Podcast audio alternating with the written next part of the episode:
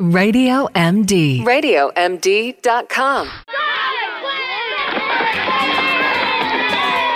Hear it from the doctor with expert guests from the American Academy of Pediatrics. It's Healthy Children. Now, our favorite mom, Melanie Cole, MS. Welcome, and I'm so glad you could join us today for this great topic. We're talking about kids making their own breakfasts. At what age can they do this? I know with my kids, I wanted them to start earlier and the mornings get so hectic, but you know, you kind of just do it by automation. You just make their breakfast and shove it at them and everybody gets ready. But is it is it good to have your kids really do this for themselves? And at what age is it okay for them to start doing things like using the microwave? Joining me today is Dr. Suanne Kowal Connelly. She's a pediatrician and a spokesperson for the American Academy of Pediatrics, and she's the director of pediatric clinical quality for the Long Island Federally Qualified Health Centers. Dr. Kowal Connelly, I'm so glad to have you with us because what a great topic. So, first of all, at what age? Can we start teaching our kids? And let's talk first about simple stuff fruit, cereal, things like that. Tell us about kids making their own breakfasts. Sure thing, Melanie. And I am so excited to be joining you here today.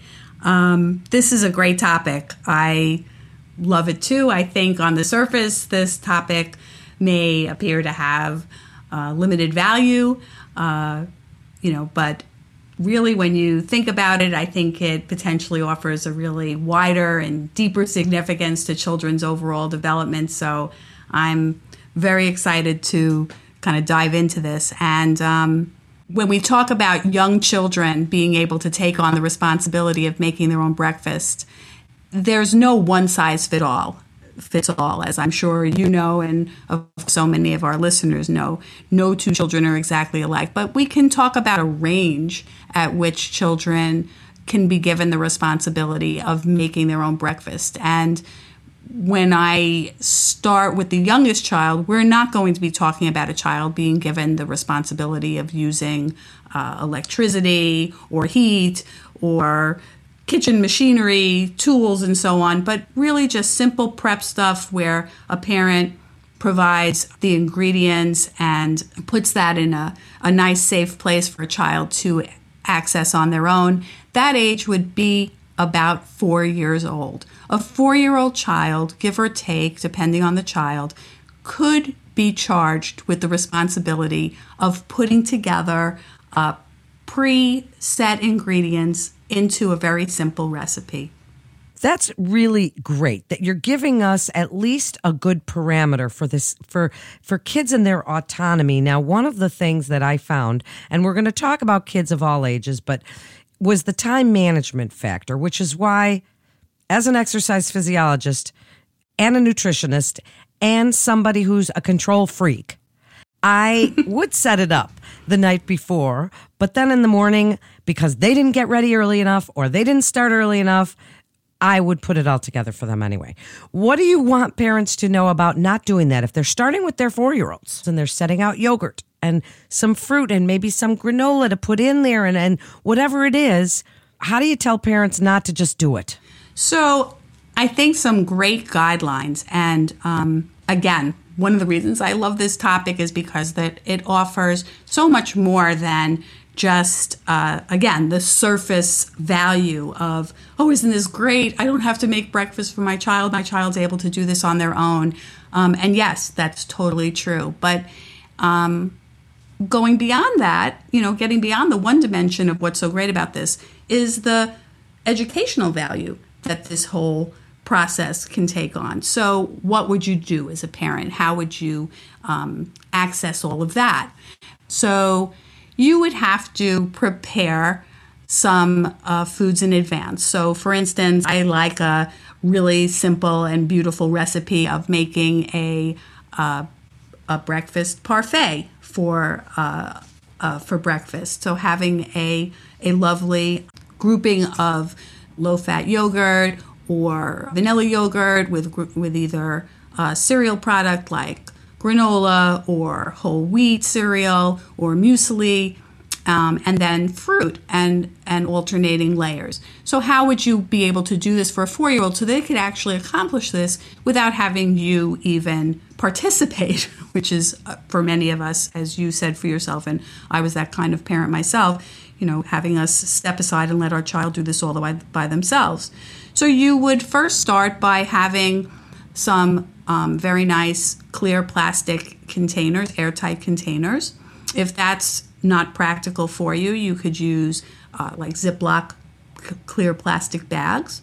And you and your little one would start by washing uh, fruits. You would pick maybe between two and four fruits that you love, and you would uh, put them into these airtight containers. You would wash and prep whatever needs to be washed and prepped.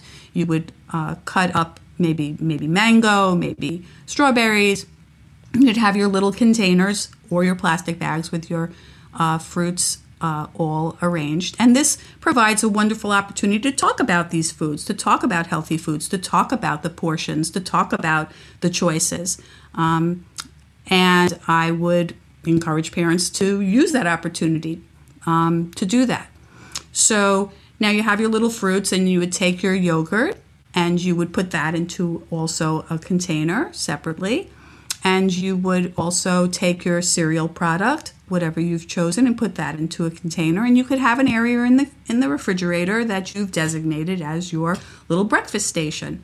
Um, any foods that don't need to be in the fridge you could have a little place on the counter that uh, the child would access those foods there and now if you were going to um, help your child prepare this little breakfast um, and you were going to stay on the side and give them instructions, that's fine. But you could also actually make a little document. You could make a little Word document with pictures that would actually show the child exactly how they're going to assemble this parfait.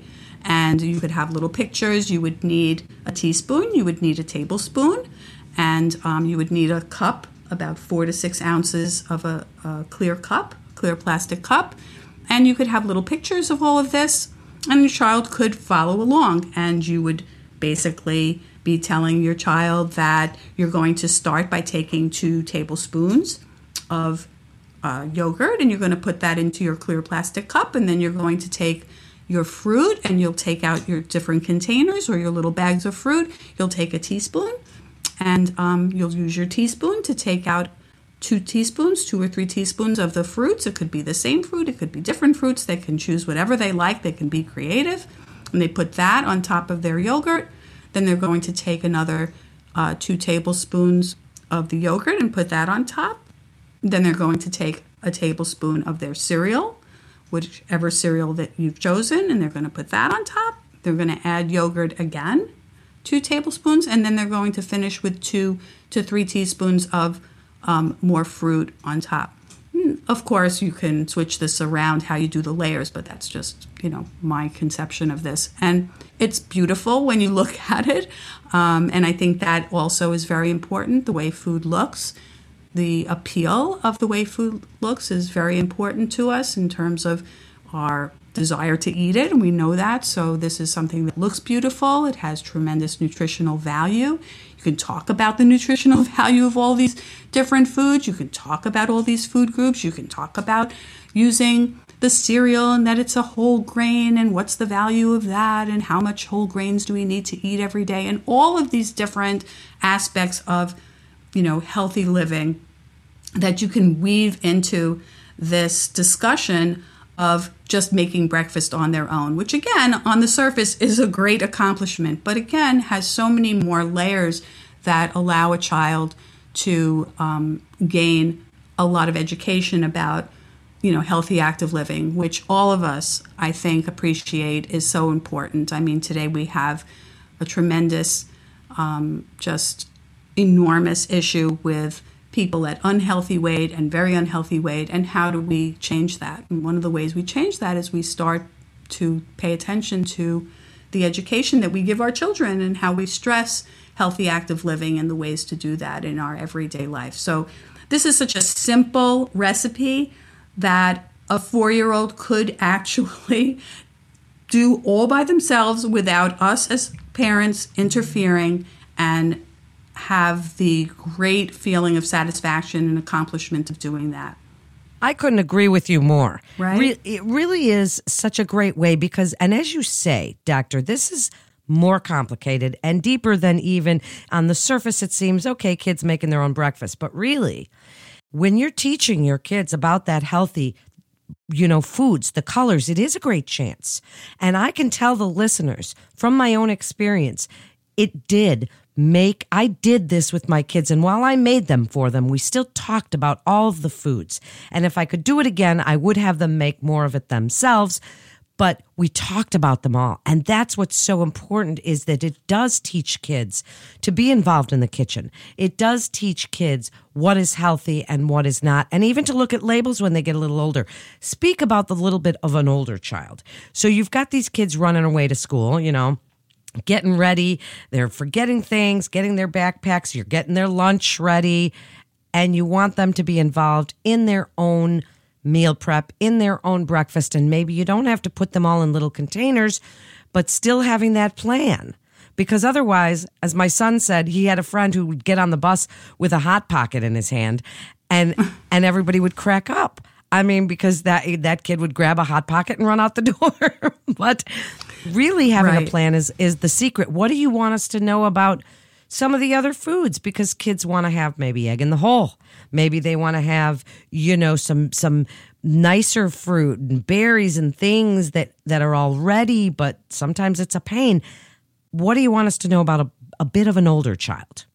Well, an older child, it really doesn't, nothing really changes. It's really just with an older child, they can be much more independent about what they choose and how they put things together. With a very young child, you have to make sure that you, that safety first and that they're totally capable developmentally of, of doing the tasks at hand.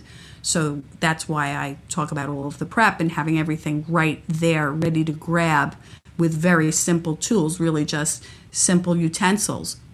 An older child can take more responsibility, and of course, when a, a child gets to be uh, seven, eight, nine years old, we're talking about ages where they can uh, potentially uh, use uh, some of the tools in the kitchen, where they might be able to use the microwave, where they might be able to use a stove, maybe with some um, uh, supervision, and and that you know enhances the different things that they can do. But really, the the key here is the preparation in advance of whatever it is that you are looking to accomplish.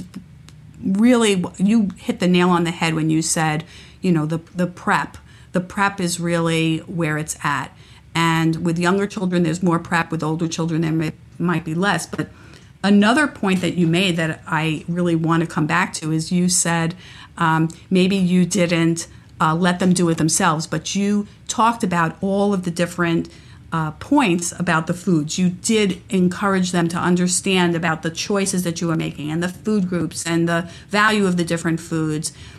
That's fantastic, and that's really the kind of the second dimension to this topic that I see as valuable. But there's a third dimension to this, and that's something that you didn't do, and you said that you would probably do if you had it to do again. And quite frankly, I would do if I had it to do again, because I also was a rather control freak mom who, you know, had a lot of trouble uh, giving my children the independence that they needed. And that's really the part about this that I think is maybe the most important part about making these breakfasts on their own and doing whatever it is that they're capable do, of doing at their developmental stage. And that point is that when they can accomplish this task, it goes miles to allow them to uh, gain that self confidence and self esteem that is so critically important uh, to their development and is such a critically important part of parenting. It is so wonderful that when you allow a child to have the responsibility to do what they are developmentally capable of doing, and they feel that sense of accomplishment, and you give them the the reinforcement that you uh, believe in them, that you approve of what they've done, that you trust them, that you see the value in where they're at, this does wonders for their self esteem. And there's probably nothing more important that we do as parents than to instill that sense of self confidence and self esteem in our children. So I really think that this whole topic of when can a child make breakfast and what can they do and how can they do it um, is really such a broad uh, topic of importance in so many different ways. Well, it is, and and it does lead to the bigger picture of, and I've talked about it on this show a lot. I would get my kids involved in gardening, and they didn't love to the the weeding part, but they liked harvesting all our vegetables. And then we'd bring them in and say, "What are we going to do with these now? You know, what should we do?" Or taking them to the grocery store and saying, "What what is this? What what can we do with broccoli? Or what can we do with this kale?" And teaching kids because it does, and I can tell you, listeners, it does carry over everything that the doctor is telling us today, Dr. Kowal Connelly is hitting the nail on the head.